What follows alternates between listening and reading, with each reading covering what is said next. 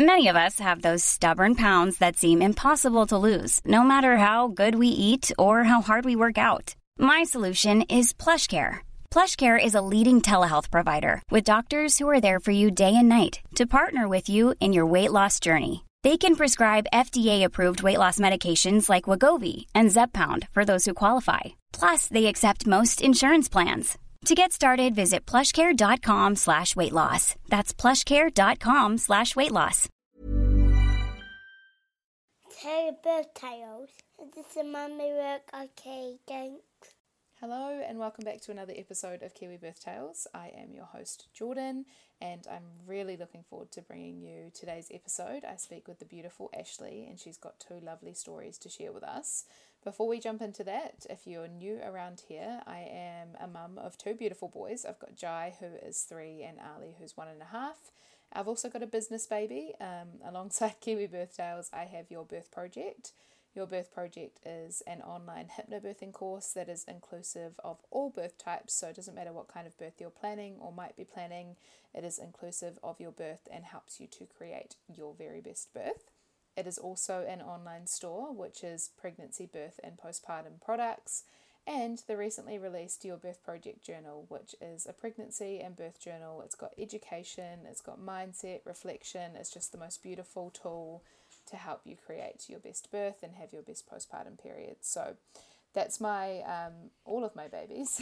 and if you're here today, then you are going to be hearing from the lovely Ashleigh. I actually connected with Ashleigh initially on TikTok because I get stuck down like the deep dark hole of TikTok every night where I'm watching videos all night. And Ashleigh has um, a beautiful little family that she shares on there, mainly in vlogs. So I found her through there we started talking, and then she's recently had her second baby, Kānoa. So I really wanted to get her on the podcast to share their experiences.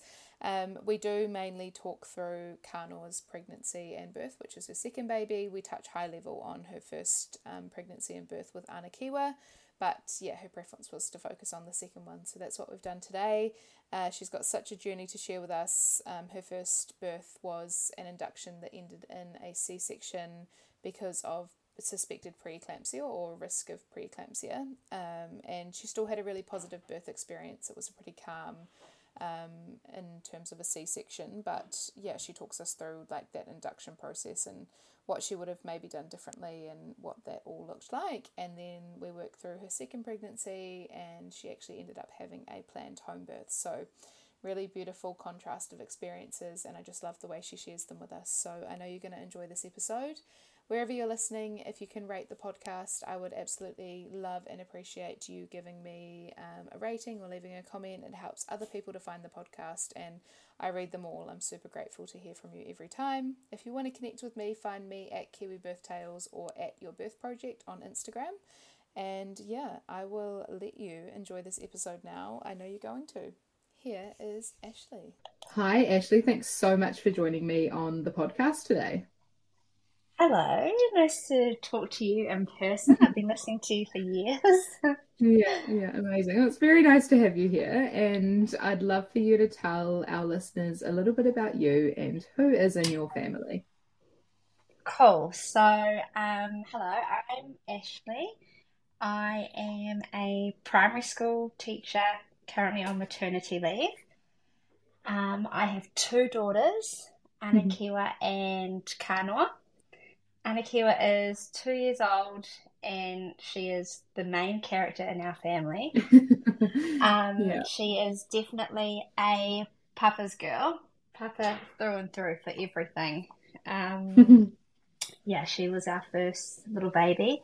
We've yeah. also just had Kānoa, who is two weeks old, and another little girl. Um, both of those pregnancies, we it was also a surprise. We didn't know the gender, mm-hmm. so yeah. that was a little bit more. Um, I don't know, ex- a bit of excitement at birth. Yeah, yeah. And yeah. then I um, am with my husband Louis, who I've been with since high school, since we were fifteen. Mm. We've done long distance. We've lived in Wellington for seven years, and then we just decided to moved back to Northland um, at the start of this year, and bring our babies home so that they could be surrounded by all their family. And yeah, we've also uh, full time stay at home parents, and Mhm. we are loving it. Yeah, amazing. That is very cool. And I'm looking forward to hearing, yeah, all about that. Um, and I guess as we jump into it, do you want to take us through um, what the journey to pregnancy was like and sort of through your first pregnancy and birth with Anakiwa? Yeah, cool. So we um when did we conceive her? In 2020. So it was during the pandemic that we conceived Anakiwa.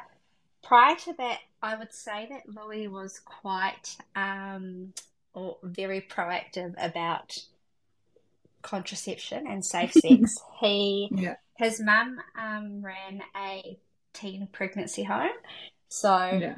while he was a teenager, he also lived with other mums, other young mums um, who had babies, and I wouldn't say that traumatized him, but it was definitely it was definitely like in our teenage years, you know, Yeah. you need to be on contraception. I need to be using condoms. He was just Yeah. all in, like we cannot have a baby.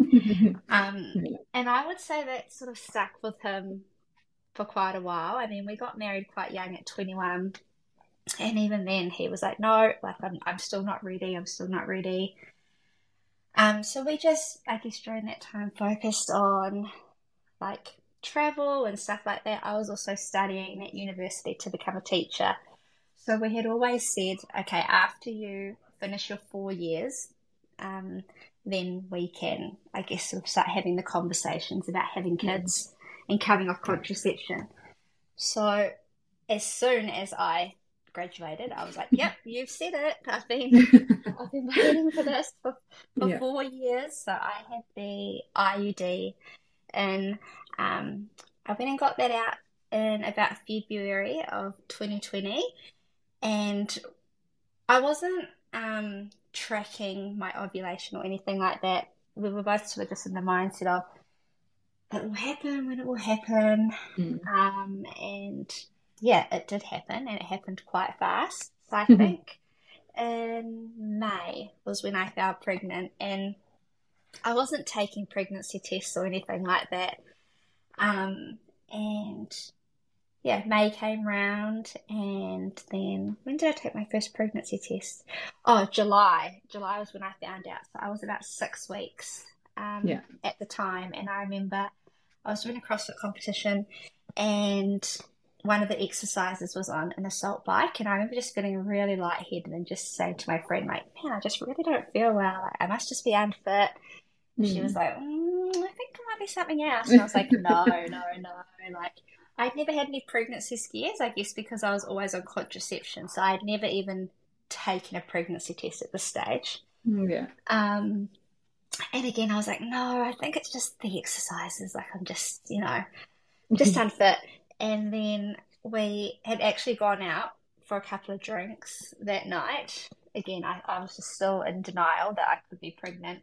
And I hmm. remember we ordered some wines, and I was like, wow, you can really, it's really fragrant. You can really smell the notes of the beer and all this stuff.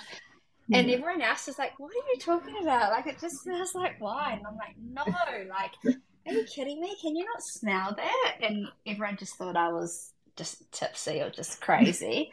Yeah. And then on on Monday morning, I remember people always saying it needs to be your first pee, like when you take a pregnancy test.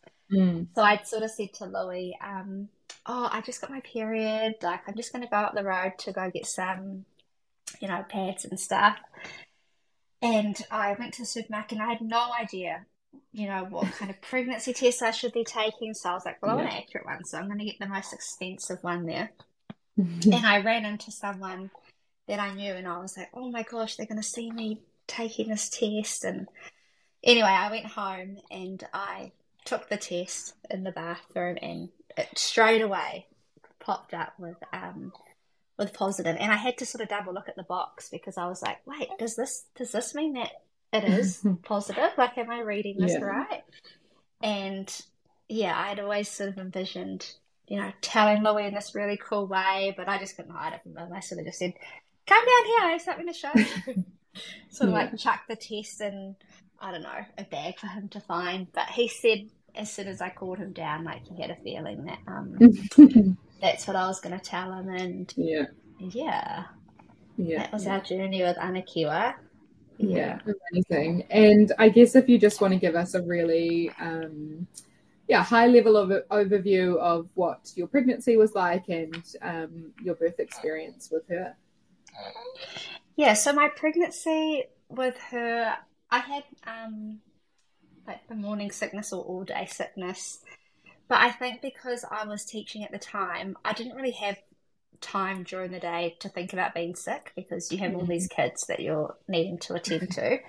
Yeah. So as soon as I would get home, I would just be super tired and pretty much go to sleep at five o'clock. Um, yeah, the first trimester was, I guess it was what I would expect, like um, typical symptoms. I was just eating all the beige food.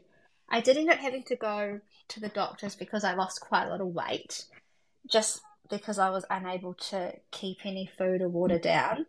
Mm. Um, but don't worry, that quickly caught up with me throughout the rest of the pregnancy.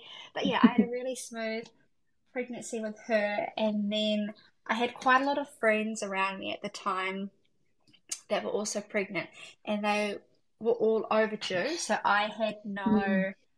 um, I don't know. I was just expecting to go over, I guess. Yeah. And then when I was 40 and 1, I just went in for my weekly checkup with my midwife. And she said, um, Oh, have you been getting lots of headaches this week? And I was like, Oh, yeah, like right in, you know, right in the middle of my forehead. She was like, mm. And have you been getting swollen feet? And I was like, Yes, every day, you know, sort of Mm. saying, Yeah, like all these things you're saying, how do you know? And then pretty much my blood pressure had spiked in Mm. that last week, and I hadn't had any issues with my blood pressure prior, and we were in the hospital for that um that checkup, and she sort of said, "Okay, I think we're going to have to induce you now, um, Mm. because you're at risk of preeclampsia. Ah, so we okay. need to we need to um send you away, get some tests done, check that the babies were good, and I think because everything had gone so smoothly for that, it sort of caught us off guard. It was Mm. our first child, so we didn't have. We were just putting all our trust, I guess, into um, Yeah. you know, the medical team and our midwife, and our midwife was incredible, but we didn't feel like we had much of a say in terms of, Mm. um, oh, but what are my other options? It was sort of like that was the only option. Yeah. So, yeah, I ended up getting induced the following morning. I had all the things done. Um, you know, this, I forgot what it's called, but the stuff that sort of encourages you to start contracting. Yeah. I had the balloon go inside my cervix to expand it. Um, then on the second day, I also had my waters broken. It was pretty much just two days of a really, really, really slow labor. Mm. And then I just wasn't really progressing in terms of my dilation. So on the second day, like I wasn't able to eat or drink anything. Mm. And I was just getting really tired. Um, I had an epidural, and then it got to the end of that second day, and they just said, Look, like you're at six centimeters, you've been at six centimeters for the last eight hours. Yeah. Um, would you like a cesarean? It's not an emergency, but there's also a chance that, you know, you might have to go on for another day and then end up having a cesarean anyway. Mhm. Um, and I was pretty prepared to have a cesarean because Louis' mum had just really big babies Mm. um, with all the kids, like 11 pounders. Oh my gosh. And yeah. so I was sort of just like, that's probably going to be me because I'm quite a lot Mhm. smaller than Louis. Um, and so when it came to that decision, like we were at peace with that. And I Yeah. think we were just also excited to meet her. And Mm. I was just a little bit over, you know, I was getting all of my, like my cervix checked every four hours and it was just really Mm. invasive. So I think I was Yeah. just like, yeah, I just want to, you've done everything you can to, to Yeah. get things going. She wasn't ready to come down. So Mm. um, let's just have a cesarean. And we had a really positive experience with the cesarean in terms of because it wasn't an emergency, we got to meet the staff mm. and take our music in, and it was really calm. Um, yeah. It was just more the induction process that mm. sort of I wanted to change if I had yeah. future children. But yeah, yeah. Had you heard of like any like have you talked about inductions with your midwife before that, or like did you have much knowledge of the process, or did you sort of feel like you were just there and it was all just sort of happening? No, I had no knowledge of it beforehand. Mm. Um, yeah, and that's how I felt. I sort of felt that there were just always people in the room coming and going, prodding me with yeah. this, prodding me with that, and I just had to go with it. Like I feel mm-hmm. like I mm, didn't have mm. much of a say. I did end up talking to Louis and saying like look, I really need you to talk to the nurses when they come in to do these checks on my cervix. Um, to just give me a countdown or a warning because some would come mm. in and just sort of like go up there, and I was like, oh my yeah, gosh, yeah. that's really painful. And others would sort of, you know, count me in. So it was that was helpful when he then mm. just said to them like, look, this is what she needs. Mm. Um, but no, in terms of induction, I didn't know anything. And I also, because I had lots of friends um, around the same time, mm. lots of them had had cesareans. So I had mm-hmm. knowledge of that, but no one had had an induction. So yeah. yeah. Yeah. And what was your post birth sort of care like? Like your recovery from your C section and um, your hospital stay, and then what was it like being new parents to this beautiful baby girl? I think, um, yeah, so we were in hospital for a total of five days. So, two yeah. days we stayed for the induction, then three days post cesarean. And it was, um, hmm, I think I, I, was just quite overwhelmed by everything. Like, I, yeah. I also couldn't do anything, obviously. Like, I was quite bedridden. Yeah. I wasn't also um, prepared for, I guess, the after symptoms that you have, you know, the itchiness mm. and all that. Oh yes. my goodness. That almost felt like one of the worst yeah. symptoms of my whole pregnancy was that itchiness. I had um my mum and my mother in law just like putting cold flannels and just continuously itching my mm. legs. Um and I think also our hospital stay was pretty good. We had lovely staff, but I think I was getting quite overwhelmed with, you know, people coming in at midnight and then being like, mm. oh, we need to do this hearing test on her now. And I, and I was trying to say, oh, but she's asleep. So not really feeling like I had a say because it was like, mm. well, people are here to do the things that they need to do now. So I need to interrupt my newborn to get mm. that thing done or, or get her pricked for whatever whatever yeah. test they're trying to do on her. Um, so we were pretty I know Louis was definitely ready to leave the hospital because he stayed the whole time. Um, and I was quite nervous actually to leave the hospital, even though there were lots of people coming and going. I, I was sort of just like, wait, what happens now? Mm. what do I do with this newborn? How often do I change her? How often do I, you know, do all these things? But mm. my mum um, came and stayed with us for a couple of weeks after, and then Louis's mum came when she left. So that was really helpful just to have yeah. experienced people around to support, yeah. but also to support with my recovery because I was, yeah. yeah, very much just, I don't know, bedridden and, you know, walking and going mm. toilet, all those things. You're just like learning how to do again. Yeah, yeah, yeah, yeah. I can definitely relate to that sort of feeling of, um, being a bit bedridden and yeah it's nice to have the support around so it's nice to hear that you had that um, yeah and how did you feel i guess you and louis as a couple and the adjustment to having a child in your relationship which is such a huge change and yeah maybe talk mm. us through that and then we might um, jump into your second pregnancy after that yes um, i i loved it i felt an immense amount of um, love for her, especially I think breastfeeding. Like it was, I don't know what hormone was getting released, but every time that I yeah. w- would breastfeed her, it was just, I don't know, this happiness, this calmness, this like, oh, I know what I'm doing, mm. um, feeling would would come over me.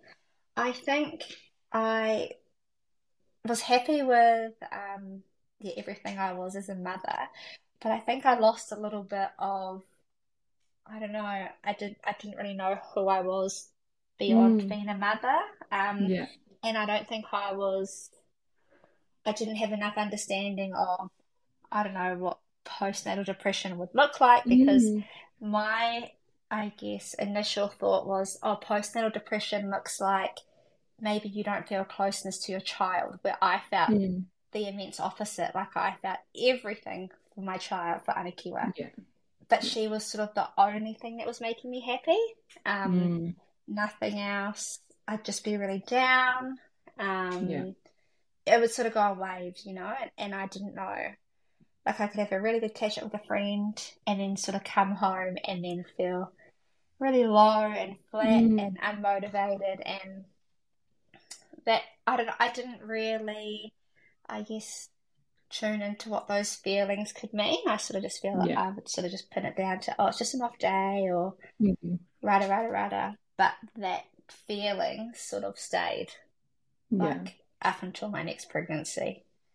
Um, Yeah. yeah, the waves of lowness.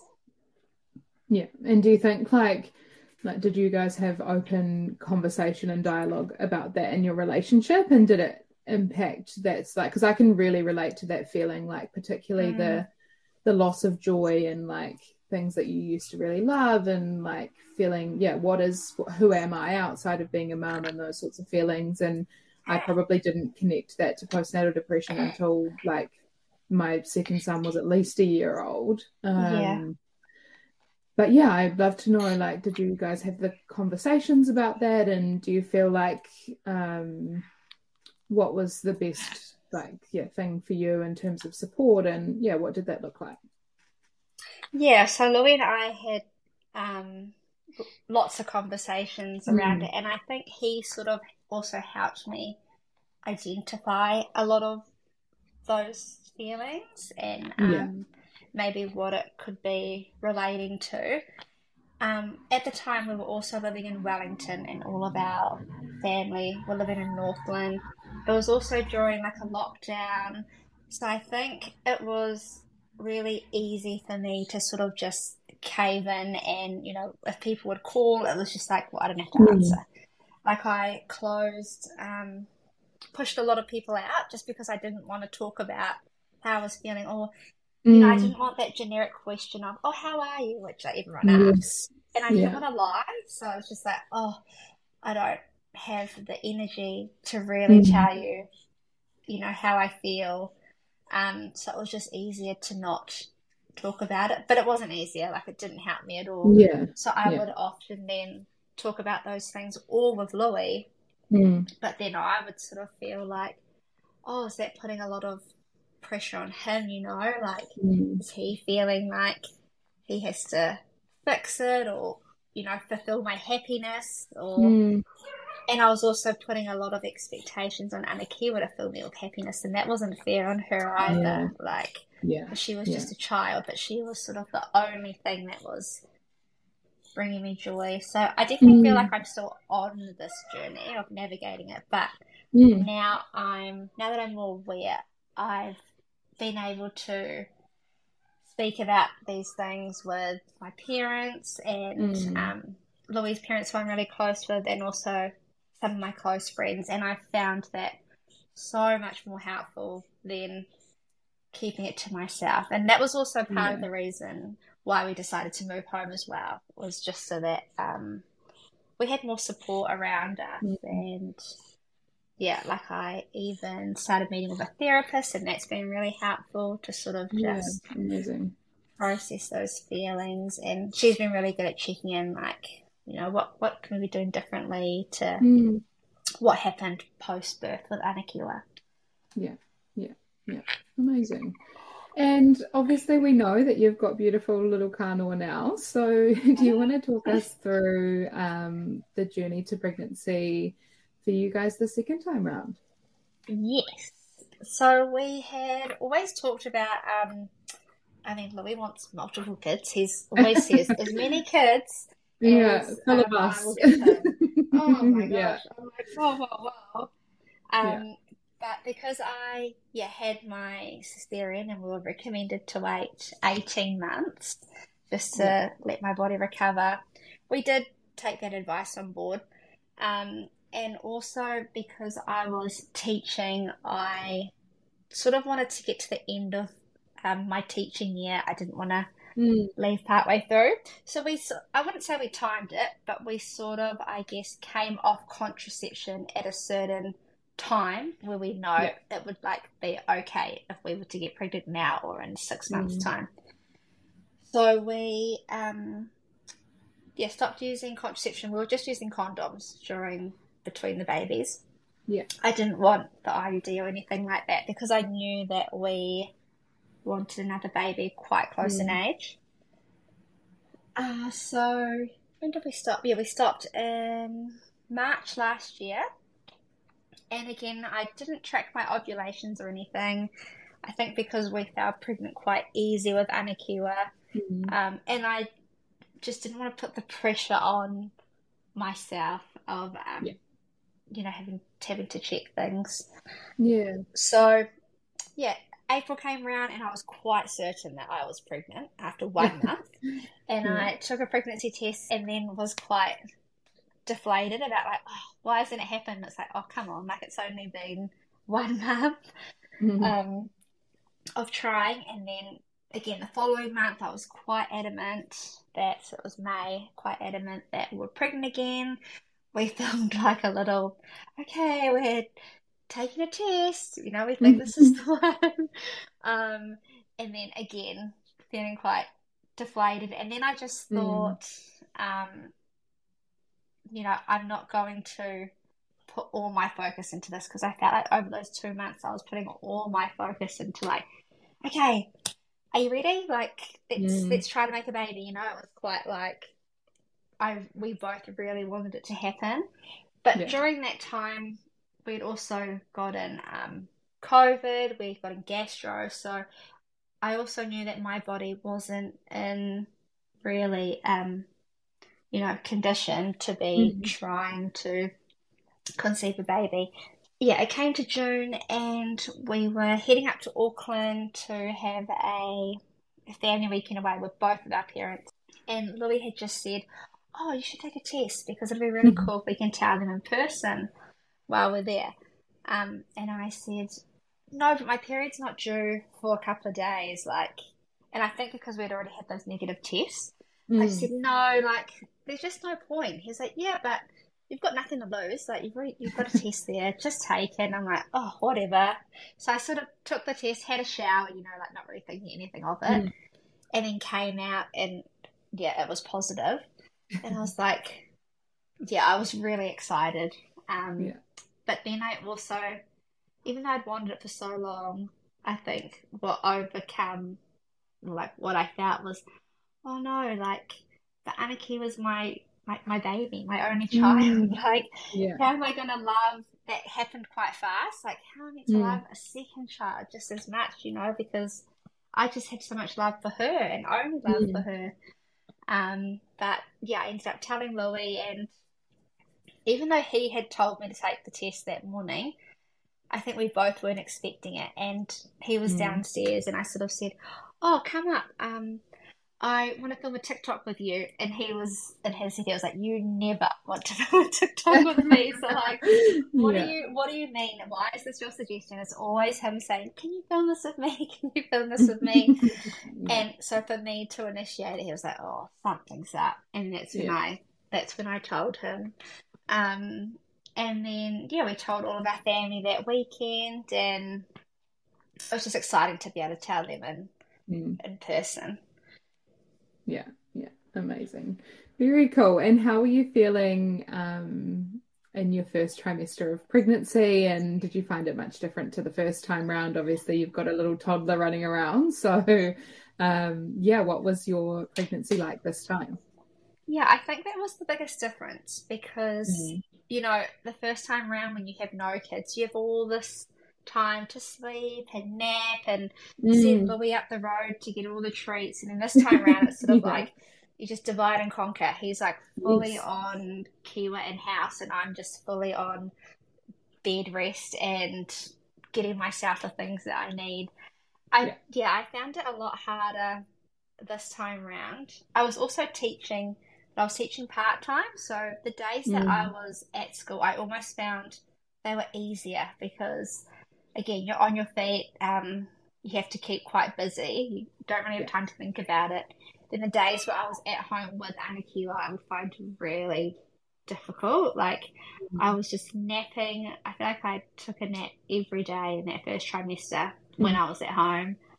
Yeah. Um, I yeah, I was just put off lots of food, and yeah, similar symptoms to Anakiwa, Anakiwa's pregnancy, but I think just Mm. heightened because yeah. we had a little toddler running around. Yeah. Yeah. Yeah. And did you go with um, a midwife for your care this time around as well? Yes, so we went with the same midwife. Um, at this stage, we also knew that we were moving home partway through our pregnancy. Oh, yeah. So I Yeah. think we moved when I was 28 weeks, and it was during that Christmas period. So yeah, we had organised to have a separate midwife up here in Northland as well. Yeah, awesome. And so did you organize that like at the start of your pregnancy or whenever you sort of knew that you were moving, you looked for a midwife um, up north? Yeah, I organised it at the start of our pregnancy, so it was really nice to have the same one in Wellington because she already knew our, Yeah. you know, what happened last time, and she was great. She was amazing, and we had even considered coming back down to Wellington to give birth just to be with her. Um, Yeah. but she was going to be away on holiday anyway, so we're like, okay, okay, we'll just let's just meet a new midwife and just see how we Yeah. go from there. yeah. Um, and yeah, so same midwife and then new midwives at the end, like in our last trimester in Northland. Yeah, awesome. And did you do all of the sort of standard testing in this pregnancy? Yes, yeah. Um, we did all the testing. I think I was just a bit more relaxed in this Mm. um, pregnancy. Like, I knew that I had to get my glucose test, but it was it was sort of around the time that we moved, and then it was that Christmas period. So I don't think I ended up getting my glucose test until I was maybe 31 weeks or something like that. It was Mm. quite late.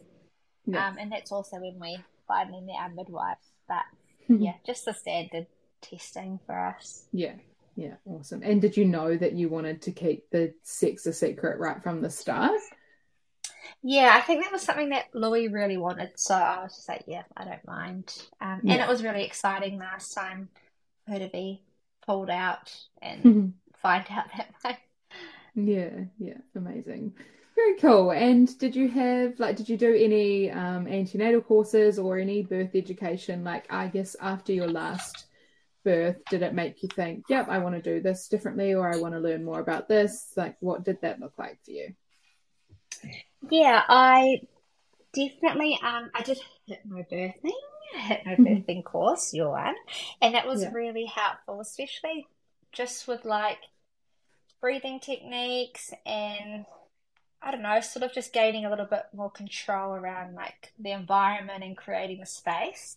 Yeah. Um, I found that really helpful. I didn't do any, I didn't sort of look into anything like home births or Mm. inductions. I sort of just focused on what can I do for myself to prepare, Mm. I guess, for labor.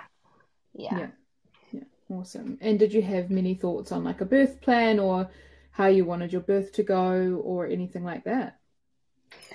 Um, yeah, so I well, because I had my cesarean, I sort of just thought, oh, you know, I don't think I'll be able to have a vaginal birth.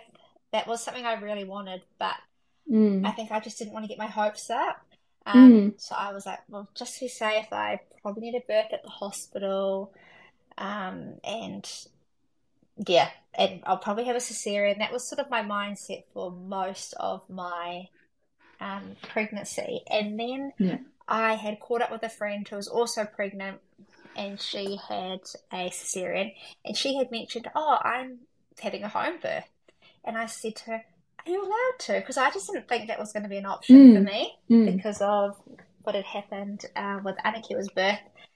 And so I was really inspired by her, and she went and saw um, is it a who's the person that you see after you have a cesarean? Is it like the like an obstetrician? Oh yeah, oh, yeah, Yeah. obstetrician. And Yeah. um, the obstetrician she had seen said, yeah, like you should, um, you know, you should definitely try for a vaginal birth, and Mm.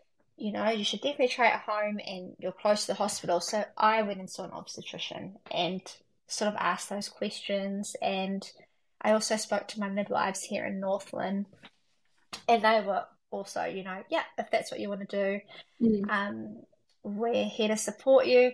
So where we live is an hour from the hospital, so we knew that we couldn't give birth out here.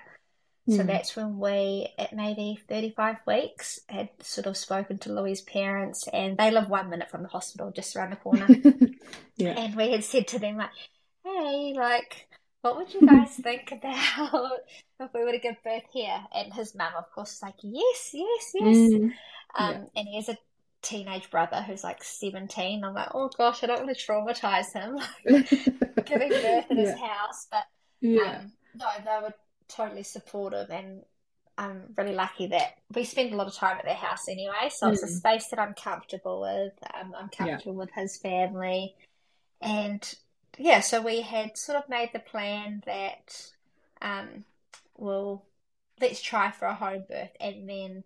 I was also super comfortable with, well, the hospital's just there, and I'm not opposed to the hospital at all. Yeah. Yeah. But I really wanted to try and labour for as long as I could at home. Mm.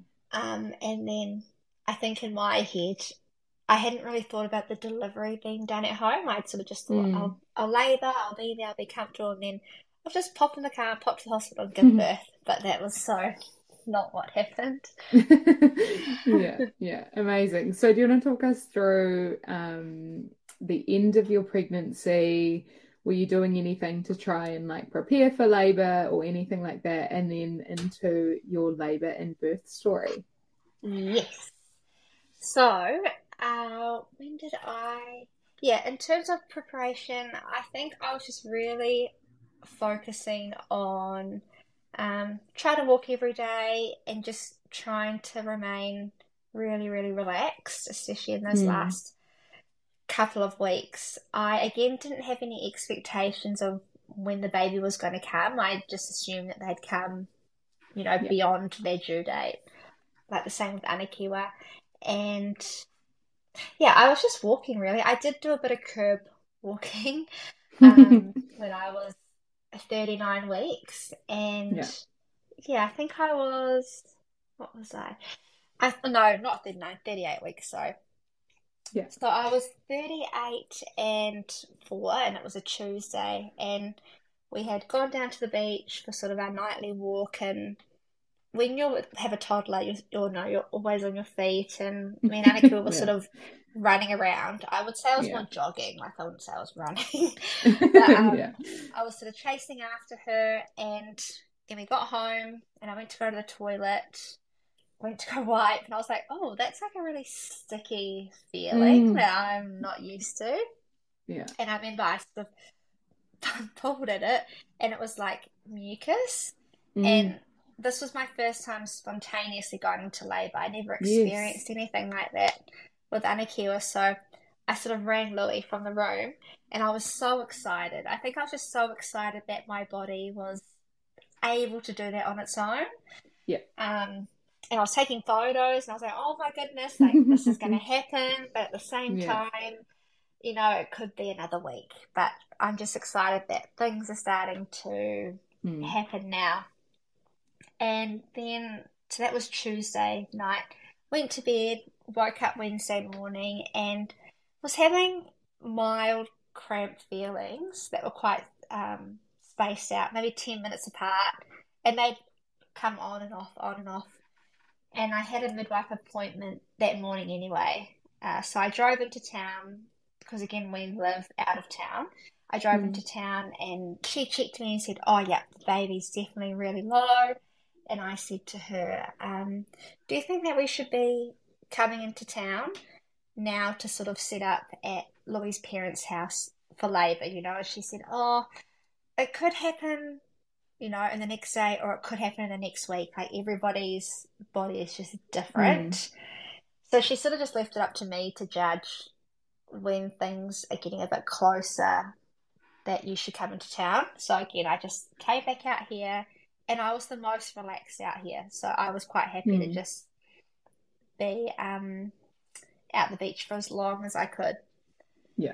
And then, yeah, Wednesday night came around and again, more of my mucus plug came out mm. when I went to the toilet. And so we said we already had all our bags packed and we had prepared to stay in town for at least a week because I mm. wasn't sure um, you know, how many days before we gave birth that we would be there. Yeah. And then we said, okay, let's just go on Thursday morning. And overnight, things started to get a little bit closer and like a little bit more intense. And I sort of woke Louis up like early hours in the morning and he said, Do you think we're going to go now? And I was like, No, like, let's just stay here for as long as we can and we'll just head in like mid morning. He was like, Are you sure? And I'm like, I'm sure. Like, let's just go for a walk mm. on the beach again. I think because I knew that when I was chasing after Anakiwa last time that something happened, I was like, okay, I'm going to chase after you again. Let's yes, just see. Yeah. let's just see what my how my body responds. Yeah. So we yeah went into town mid morning, um, and got lunch, and I was in like the subway line, definitely having contractions. Maybe at this point every oh six minutes apart. So it was sort of like a staple, staple. like people around. Don't make it. Mm. Don't... Hey, it's Paige DeSorbo from Giggly Squad. High quality fashion without the price tag. Say hello to Quince. I'm snagging high end essentials like cozy cashmere sweaters, sleek leather jackets, fine jewelry, and so much more. With Quince being 50 to 80% less than similar brands and they partner with factories that prioritize safe ethical and responsible manufacturing i love that luxury quality within reach. Go to quince.com slash style to get free shipping and 365 day returns on your next order. quince.com slash style. Like a big fuss. And I think what I was quite mindful of doing, so this is Thursday at this point, I was quite mindful of trying to eat when I could, like stay yeah. hydrated, and also take naps throughout the day because I knew that mm. I would need all my energy if I was to have a home birth, which is what I was planning. Yeah.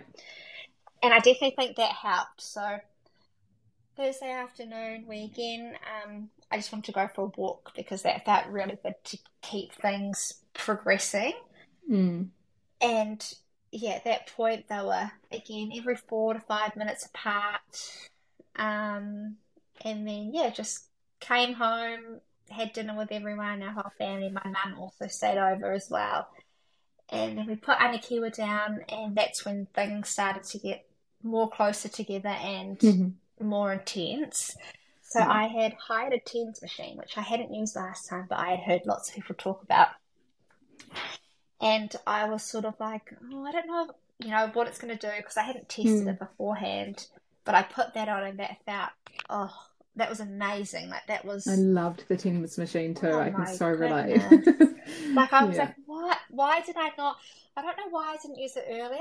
It was almost mm. like I was waiting for things to become more painful mm. before I felt yeah. like I was able to use it. But as soon yeah. as I put it on, I was just like, this is exactly what I need to get through the more intense um, feelings that I'm having at the moment.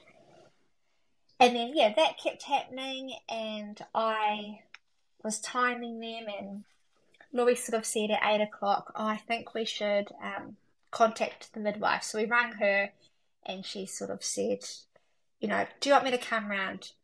And I had, um, it was like a team of midwives, so there was four mm. of them, and I had only met two of them before. So the one that was on for the night, I had never met before.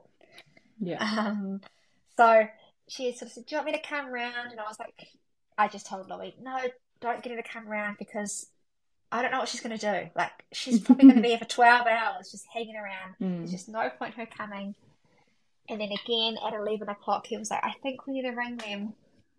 And I said, "No, no." And things are maybe three to two minutes apart at this point, but still manageable. I say that now, and then I'm sure we will have a different story. But I felt like they weren't Yeah. at the, they weren't at like the ultimate like this is painful, unbearable feeling. Yeah. Yeah. And then it got to midnight, and then he he just said, "I'm calling the midwife." And at this point, it was it was quite intense, especially in my lower back. Like I was having to get him to put almost all his pressure on Mm. my lower back during um when the contraction would happen because yeah, that's where I could feel like there and my bum, like it was just so Mm. intense there. So midwives come round at about twelve thirty, and yeah, at this point we're just in the lounge. I'm on the Swiss ball. We've got low lights, got music playing, and it was just Louis and I. Um, our mums were awake, but I just didn't need them in my space. Like I, Mm. I just wanted Louis there. So they were sort of on the other side of the lounge door, just listening to everything that was going on. Waiting. yeah. Louis' yeah. had taken himself to the room and was like, didn't want to listen, but also didn't want to go to sleep. And then Yeah. Louis' brother had just fully passed out in his room. So I was like, that's good. You're at the other end of the house. yeah. Um, so yeah, and I was laboring. I don't know. I felt I just felt really in control of the contractions that Mm. were happening. Um, I was able to breathe through them. I was calm and quiet, and it just felt manageable. So when the midwives came at about half twelve, um, yeah, again, it was the first time I'm meeting her, so I'm like, oh, hello, I'm Ashleigh, nice to meet you. Um, and it ended up being that she was exactly what I needed in order to have that birth experience. Like Mm. I said to Lily, we need to name um Kānoa's middle name after her. Like I was just I was just obsessed with um Yeah. Yeah. my birth experience that I had with her. Like Yeah. every word she said wasn't wasted. So she didn't do a lot of talking, but every Mm. everything she spoke was so direct and so encouraging and it was just exactly what I needed. I didn't need um this from my first experience, all these people coming in and out, all these people saying all these things, like I just needed almost silence. Mm.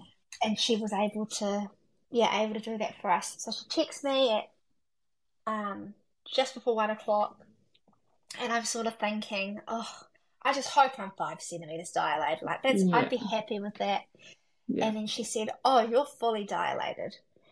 Um, and then that was sort of the the kick that I needed of like, "Oh my Yeah. goodness, like, I can definitely do this." Like if I'm Yeah. able to go get to even full dilation, I was just excited to be in spontaneous labor, but then Mm. to know that I progressed past those six centimeters that I was stuck in with Anakiwa's Yeah. birth for eight hours was just Yeah.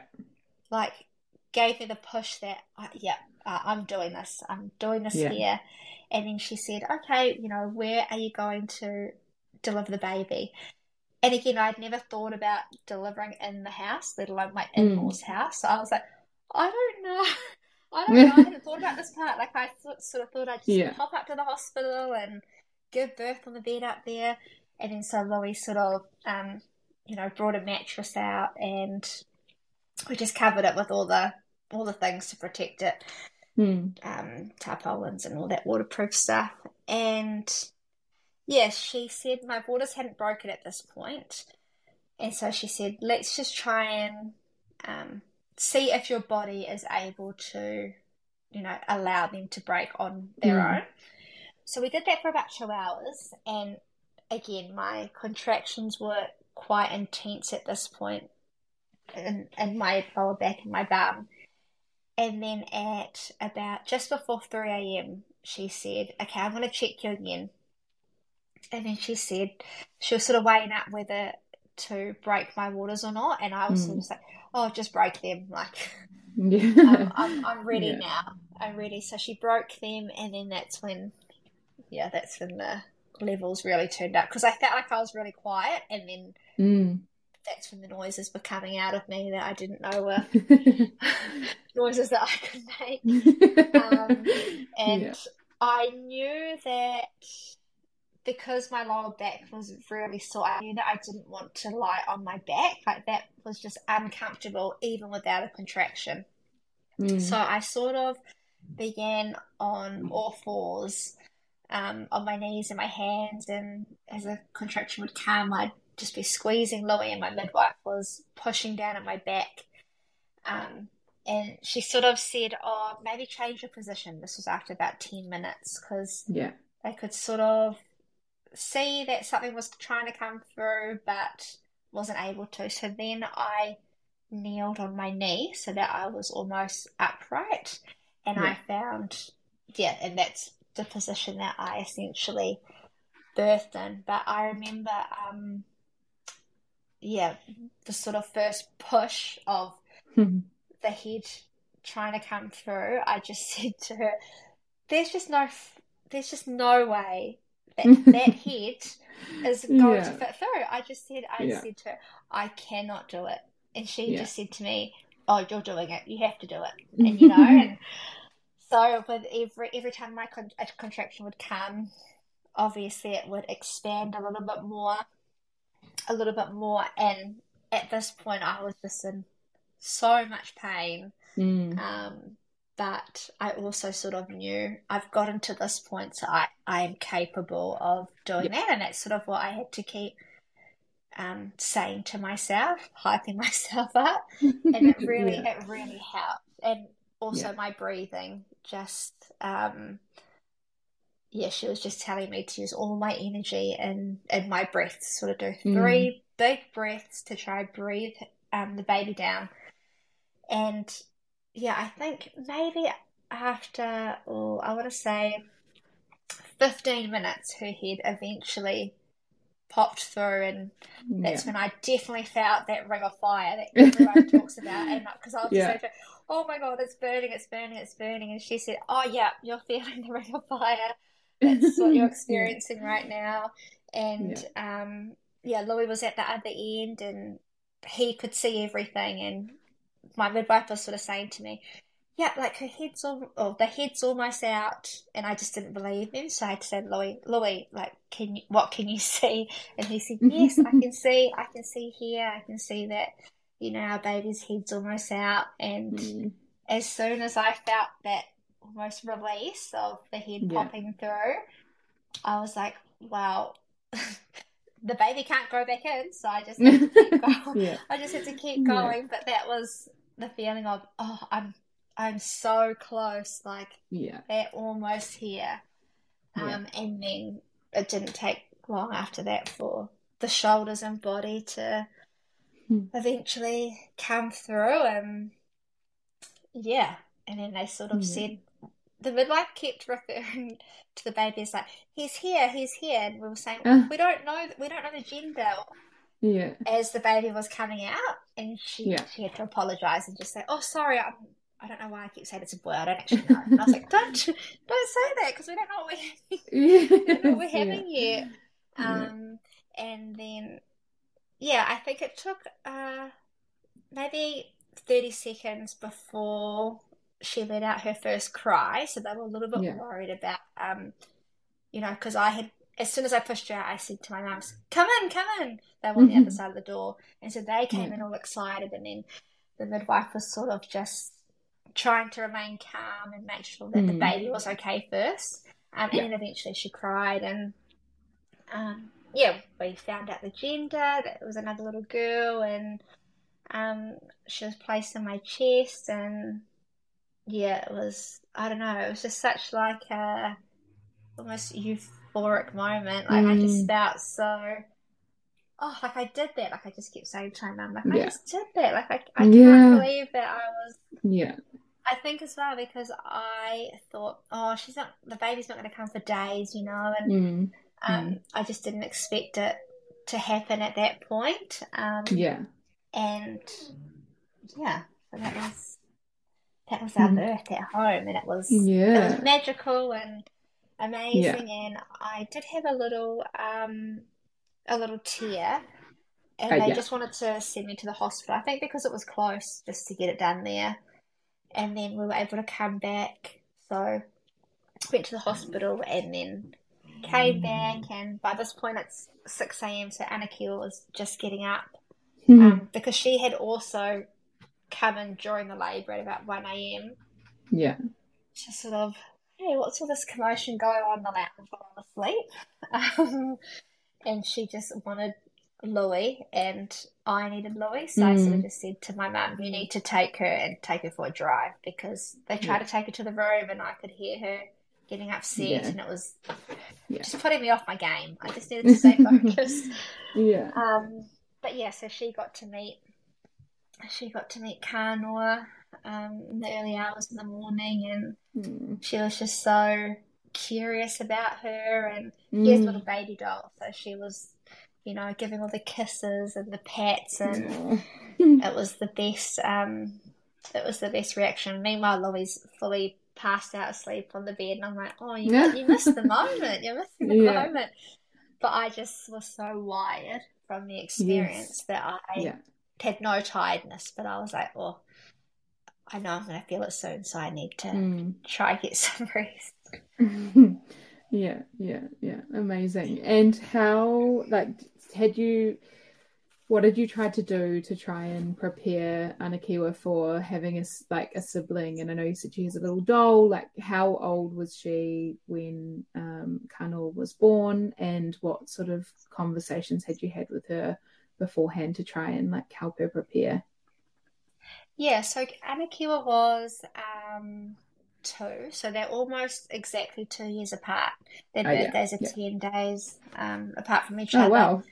Yeah. Yeah, so we had, or her, Nana had gotten her a doll for Christmas, the Christmas just gone, Yeah. and she would spend, her Nana especially would spend a lot of time with her and the doll, and they'd Yeah. practice wrapping the doll in swaddles or putting a nappy, and I think Louis and I just talked about it yesterday. I think that really helped her to understand the needs Mm. of what a baby has because, um, yeah, like I think if she didn't have the doll, she would have been like, oh, you know, what, why is this Mm. baby here, or what do they need to be done? But, um, and she was quite curious about my tummy as well. Like, she'd always kiss it, but I don't think she understood that there was a child or a baby in there, and that it was going to be her sibling. But so far, she's responded really well to, um, yeah, having her having her Mm. sister here. So it's been it's been really good. If anything, she's been a little bit uh, showing aggression towards Louis and I. And she Yeah. does it when, especially to me, she does it when I'm breastfeeding. So I'm like, oh, Mm. you like also know that, yeah, I guess she's just getting used to it. And Yeah. because she spends a lot less time with me and a lot more time with Louis now, Mm. she's sort Mm. of just like, hey, like, don't forget about me. But Yeah. in terms yeah. of the baby, she's shown no signs of aggression. She's very gentle with her and caring. And if she has like a little spill, she'll get a wipe and try to wipe up her face. She hates mess on herself. So, Yeah. yeah. Yeah. Oh, lovely. Awesome. And I guess, yeah, you obviously birthed at home, so you don't have to go anywhere or do anything um, from a home birth perspective. So do you want to take us through what the next couple of hours were like after birth and how were you feeling and yeah, what happened from there? Yeah, so it was just um really nice to, I think, wake up and be with our family and just in a, I don't know, just a different environment. I think because we stayed at the hospital for a long time with Mm. Anakiwa, Louis and I sort of joked about like, oh, how good is this? Like we're not, you know, eating this hospital food or um, having to stay on those couches and stuff like Mhm. that. Like little did we know what was ahead of us the next nine days.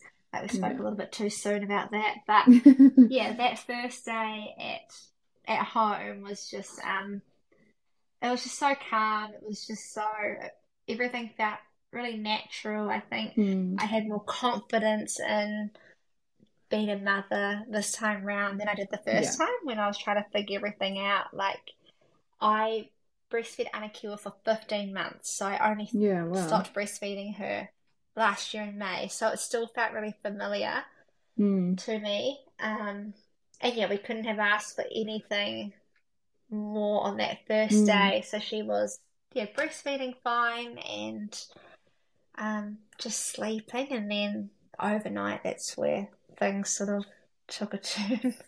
hmm Yeah, yeah. And what happened? Did you notice like something was up, or yeah, take us through what happened next? Yeah, so I think I sort of noticed it. Um, I gave her last feed at 9 p.m. and then put her down for a sleep. And at about midnight, she was starting to stir. So sure enough, I got her up to feed her, and she just wasn't latching. It was just a little bit Mm. fussy. Um, but still, I sort of just thought it was trapped wind. So I tried to burp her, checked her nappy, and again, she just wasn't feeding, but was just Yeah. Uncomfortable. Um, so I wrapped her up, put her down. She went off to sleep, and then at 3 a.m. again, she woke up. Same sort of thing, stirring, wouldn't latch, and I and I thought that's weird because your last Mm. feed was at nine o'clock. Um, and then she had a little bit of like a spill, a bit of a spew that was yellow. So I took a photo of that, and I was like, mm, it's a bit weird because you haven't you haven't drunk milk in a long time Mm. Came to 7 a.m. and pretty much the exact same thing. So that's when I said to Louis, Oh, we need to contact our midwife because something's wrong. She hasn't Mm. drunken milk overnight, and she had also been having little, like the odd little spew. Yeah. Um, and our midwife was on her way. She came at about 9 a.m. And when she was there, that's when Kānoa did a spew, but this time it was like brown. It Mm. almost seemed like she was spewing poo. That's that Yeah. was the smell, that was how it looked. Um, and so straight away she said, Oh yeah, that's not normal. Um, let's get you to the hospital. So we sort of packed like not even snacks because we're like, oh yeah, we'll just pop up to the hospital, Mm. pop back. Um, and we were taken in, and sort of the first doctor that we saw, so she had spewed four times in the last hour, Yeah. and he witnessed it as well. And the first doctor we saw straight away at, at Whangarei Hospital said, um, "Oh, I'm, pr- you know, it's looking likely that you're going to have to head down to Starship Hospital." Mm. and that was quite we just weren't expecting that i think Mm. because um we had had this really positive experience Yeah. at home and everything was fine on the first day and then overnight things took a turn Yeah. so it was as confronting as it was to hear that at the start of the day it also prepared us for because we we stayed in SCBU in Whangarei Hospital all day and they monitored her but I think we then knew in the back of our heads we're still going to Starship after this Mm. um Yeah. and yeah they did x-rays on her and she was still spewing. They had put an IV drip in her just to keep her fluids up. And then they had just told us about the process that um you know she's going to be choppered down to Starship Hospital. And the staff had told us that it's unlikely that a parent is able to go with her. Mm. yeah, I don't have any people close to me, I guess you would say, that have been to Starship. Oh, I have one friend, Mm. so I have one friend whose child went to Starship. Yeah. So I was just, I just assumed that, oh, it would make sense that a parent would be in the chopper with them to Mm. go, but they had said, oh no, you know, be prepared that you need to drive down, and they had also said that essentially, um, you sign papers, and that gives, I guess, the staff on board um, consent to do the things that they need to do while you're not with them, while you're not Mm. they're not your care. So that was really hard to hear. Yeah. Um, but anyway, it turned out Louis did just ask when the chopper staff came to collect her and just said, Look, can my can my wife travel in the helicopter? And they sort of said like how much do you weigh? I think it comes down to weight apparently. And then they said, Yeah, you can come. So that was a like a big sign of relief. And then Louis drove down uh, after us and met us there three hours later because of all the diversions and stuff on the Northland roads. It Mm. takes a little bit longer. And so much had happened in that time of when we arrived and when Louis arrived that I'm so thankful that we were able to, or that I was able to stay with her to Mm. make those decisions and be able to call Louis so that he was informed about what was going on. Yeah. Um, because at this point she also hadn't pooed, and that was a big um, sign for them that something something was wrong. That she was Yeah. two days old, and yeah, their main concern was that she hadn't passed any stool, and they wanted to try do procedures, I guess, before they decided that she needed an operation. They wanted to see if they could avoid that. Yeah. So they put like a little probe up her and some saline to see if they could flush it out, and they Mm. were able to get like a little a little poo out, and that was like a huge Yeah. celebration. Like it was photos and sending to our family, Mhm. like oh my goodness, you know she's she's done a poo. That means that things are getting better Mm. and we're in the right place and rada rada rada. Um, so we were really happy. That was that was like a sign of relief. And uh, at Starship, they had actually arranged for us to stay in a parent room, which is on the NICU ward. So we we're Oh, really yeah. lucky that we were just doors down from her. Um, and it had, you know, like a queen bed and a bathroom and fridge and all the things. And we were only meant to stay there for one night, and then they were going to move us to the Ronald McDonald House. Um, so the next day came around on Sunday, and we were in pretty good spirits, I guess, because she had passed that first poo. Yeah. But they were still worried because she was still vomiting, and the vomiting at this point was um, green, and they just couldn't figure out why Mm. why it was why it was happening, and yeah, they had mentioned we might have to do an operation, but again, let's just try and do the probe and saline, which we did last night, Yeah. which was successful, and let's try to see if that helps her get things going in her bowels to do a poo. They did that and they were unsuccessful, and Louis and I could sort of tell on their faces that that something was still wrong with Mm, her. So mm. even though she had passed the night before, that um it was it was of concern because she was still she was still spewing, and Mm. so um that's when they had said, okay, I think we want to do the operation like now, and Yeah. we needed time to um talk about if that's what we wanted. So she was two days old and Mm. um, pretty much needing an operation to open up her tummy. It was almost like a cesarean kind of Mm. operation to open up her tummy and see what was going on in there. They they thought that they had, or they had a pretty good idea about what had happened, but they Mm. were needing to operate to fix the problem. So Yeah. Yeah, that was probably one of the hardest things. Mm. Well, yeah, the hardest things we've gone through. And I think because Louis and I have gone through hard things in the past, sort of individually, so we've had the other person to lean on Yeah. to sort of support um, and carry some of that weight, I guess, of whatever was Yeah. going on. But this was the first time that it was affecting both of us. Um, Mm. and just to have our little newborn, uh, just the thought of Yeah.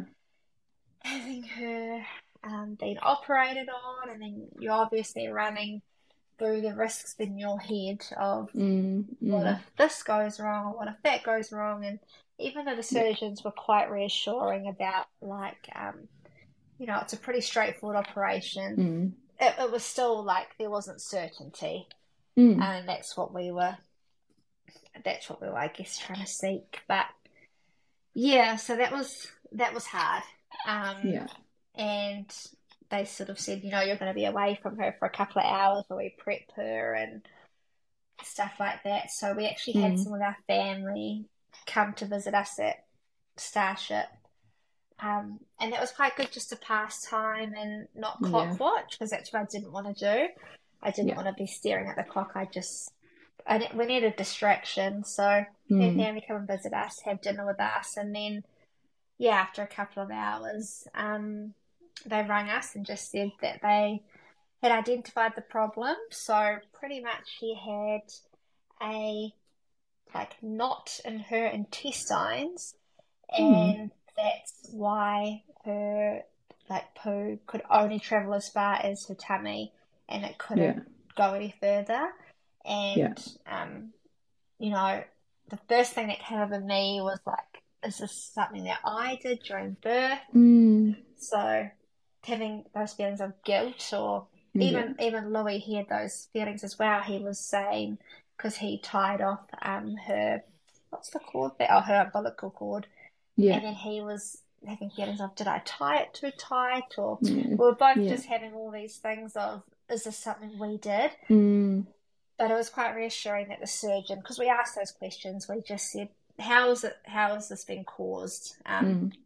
and they said that it's something that develops in like the later weeks of pregnancy, like the last week or two, and it Yeah. can't be detected and it can't be picked up on until they're out of the womb and they start beginning to process food that you're then able to notice that oh this Yeah. is this is the problem so Yeah. that was that was good. That was good to know for both of us, like a peace of Mm. mind.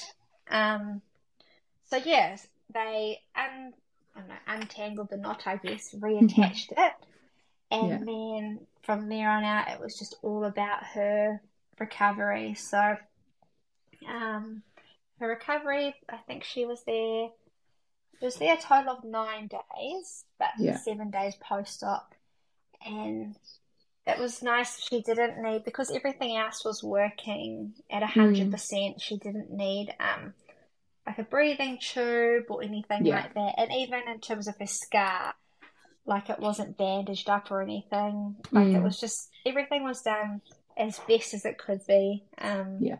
really cleanly, and she just began to do everything she needed to do Yeah. to recover. So she was still on the yeah, like the IV drips, and Mm. because my milk had come in, I also was pumping every three hours No, yeah. because I really wanted to breastfeed and Mm. I didn't want my milk to go. And so I was pumping about oh like maybe 200 mils every three hours Oh, wow. Yeah. and just and just storing it all um for when she could begin to have milk. Mm. I think it was maybe maybe three days post-op, she was able to begin having a little bit of milk through a tube, um, Yeah. and then they were they were increasing the milk and decreasing uh, her IV drip. And for the first day, every three hours, she was allowed one mil of um Mm. of milk, and she would Mm. just get so angry as soon as that mill was up. Like she Oh, just no. wanted more. She just wanted more, and Yeah. that was the only thing that was making her frustrated. She was off all her pain meds at this stage, Mm. and um, the nurses would just say, "Oh, like that's the only reason why she's upset. She's not upset because she's in pain. She's just upset Mm. because she's hungry." And Yeah. even if I would try to hold her, she could just smell. She could smell Milk. it on me, so she would Yeah. get she would get really frustrated. But Mm. yeah, over the next coming days, they um increased her milk, and then eventually on set on the Saturday, for six days post op, I was able to breastfeed for the first time, and Mm. I was quite I was quite nervous. I didn't know Mm. how it was going to go, and because I had a really positive breastfeeding experience with Anakiwa, like I was scared if it wasn't going to work out for us Mm. this time round. Um, but no, she latched she latched fine. If anything, my boobs were just oh, I was almost on the verge of mastitis because I was Mm. pumping so much and she was only requiring so little of me at Uh, that yeah. time that it was almost it had overproduced too Yeah. much, you know. So that was probably just the hardest thing. It was just a couple of days of really Hmm. engorged um, boobs, and then I just ended up putting cabbage leaves on it. Actually, my midwife said, and that that helped to just oh just reduce them because they were just Mm. huge and not like a nice huge like oh like I look perky. It was like no, like No. they're they're Uh, balloons yeah. and they're hard and they're sensitive. Yeah. Um, Yeah. and then yeah, on Monday, uh, they had told us that they were going to transfer us back to Whangarei Hospital. We would stay a night there. Um, and just do like a handover of notes so that if we Yeah. Did have to go into hospital after this, you know, that they um, had an understanding of where she was at. Mm. And it was nice because that meant we could also get choppered back as opposed to Mm. driving if we were to just be discharged from Auckland. Yeah. So went back to Whangarei Hospital and it was really nice because a lot of the staff were there on the first day that we arrived Mm. um, in SCBU and I think they were just as happy as us to see that, Mhm. you know, she was thriving and healthy Yeah. and not Yeah. spewing. And every time she does a poo, it's like a huge celebration to us. And it happens so much now in the day. Yeah. Yeah. Um, but yeah, so we're at Whangarei Hospital, and then again, Louis just great at asking all the questions. He sort of just said, "Is there a reason for us to stay? Like we we're one minute from the hospital. Mm. Um, she's fully breastfeeding. She's fully pulling. She's not Mm. spewing. Um, and they eventually just said, "Oh, no, you're right. I guess we don't need to have you stay." And they discharged us on Monday night, and yeah, it was just surreal to be um Mhm. back home with her and reunited with Anakiwa because she didn't come with us to Auckland. Um, she Yeah. stayed with her grandparents in Whangarei, and um, even that was hard in itself. Like I had Mm. never spent more than two days away from her, let Yeah. alone over a week. Mm. So it was just so nice to see her, and she had been seeing Cardinal in the video camera all the time as well. So even she was excited to see her in person Mhm. and Yeah. very protective over who could touch her and Yeah. hold her, and Yeah. yeah. Yeah. Oh, amazing. Well, it's been a very busy, very busy couple of weeks for you guys, but I'm so pleased to hear that, um, yeah, what the doctors did was successful and that she's just thriving now.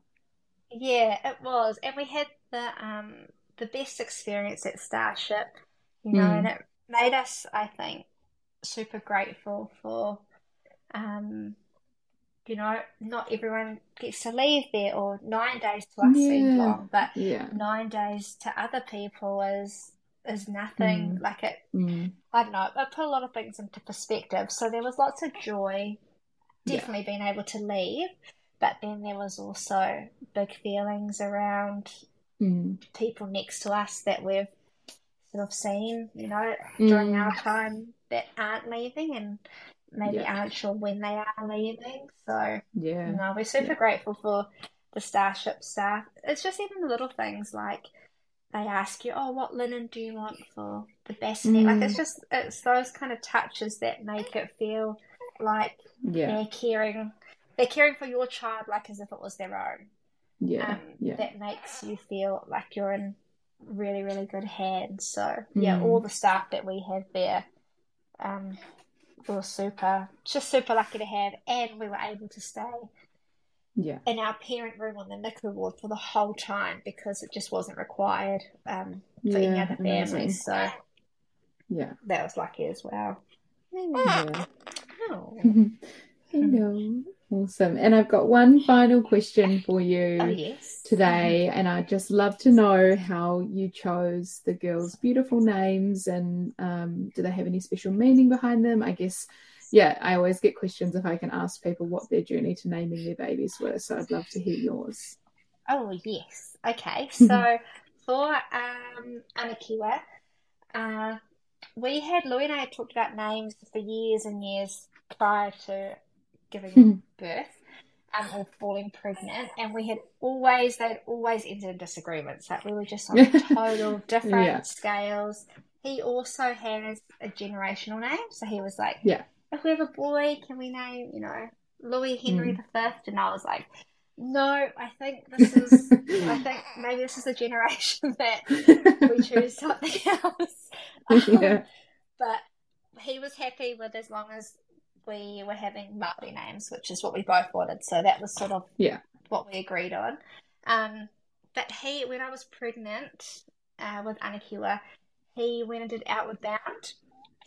And Outward Bound is done in a place called Anakiwa. Mm, Um, okay. and he, because they don't have their phones there, so I didn't talk to him for three weeks. It was 21 days.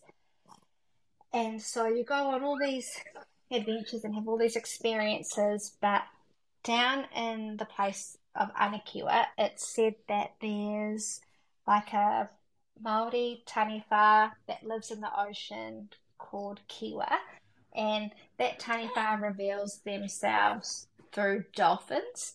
Um, and Louis said on his last day of Outward Bound, um, they were getting ready to come home, and there were about a hundred dolphins that just Oh swam my by his sailboat. And Yeah. he had heard that story while he was there and just said, Oh, I think this is like a tohu, which is sort of just like a, you know, something that's laid down as Yeah. um, as a challenge of this is them, the taniwha revealing themselves. So Yeah. he came home and just said, I have our child's name. And I and he said it and I loved it and I loved the Yeah. meaning of it. Um, Yeah. and yeah, we actually went to take Anakiwa when she was four weeks old there to visit the space and Amazing. yeah, I love her name. Um, Yeah, and the meaning beautiful. behind it as well. Yeah. And Yeah. then, yeah, Kānoa. So Kānoa is um to what's going on? Oh yeah, Kānoa is to live life without any limitations, which I feel like she has lived well and truly up to her name. Um, Yeah. and then her middle name, because we didn't have a middle name at first. And when we were in hospital, I said to Louis, Oh, I'd really like to give her a middle name that sort of reflects her experience here. Mm. And so he starts, you know, translating things, and he's he's translating things like twisted intestines, and I'm like, no, that's not. That's Oh not, my God. that's not what I meant. Yeah. Give her a name. I was more talking about like brave, courageous, you know, those kind of. Those kind Yeah. of words. Oh, so So, funny. so her middle name's Maya, which means brave warrior. Um, Beautiful. and yeah, that's the meaning behind the girl's name. Amazing. Well, yeah, I think they're absolutely beautiful. So that, and I love to know the meaning behind them. It's so, so lovely. And I've absolutely loved speaking with you today, Ashleigh. I think you are just, yeah, such a light and so nice to follow your beautiful family on social media. But it's even nicer to hear um, your story today. So just so grateful that you're willing to share with us all. Thank you. Thank you. No, it's been so nice to chat with you, and I knew it would be a lengthy one, but I yes. yeah, I've um, I've enjoyed sharing with you um our experience, and even though they were two totally different experiences, um, I'm yeah grateful for both of them. Yeah, absolutely. Amazing. Thanks so much for listening to this week's episode of Kiwi Birth Tales. I hope you have enjoyed listening to Ashleigh talking about their experiences. I loved our conversation, so yeah, I hope you did too. Keep an eye out for a few more bonus episodes coming your way and another birth story very soon. Otherwise, have a great week. Even when we're on a budget, we still deserve nice things. Quince is a place to scoop up stunning high end goods for 50 to 80% less than similar brands. They have buttery soft cashmere sweaters starting at $50, luxurious Italian leather bags, and so much more. Plus, Quince only works with factories that use safe, ethical, and responsible manufacturing. Get the high-end goods you'll love without the high price tag with Quince. Go to quince.com/style for free shipping and 365-day returns.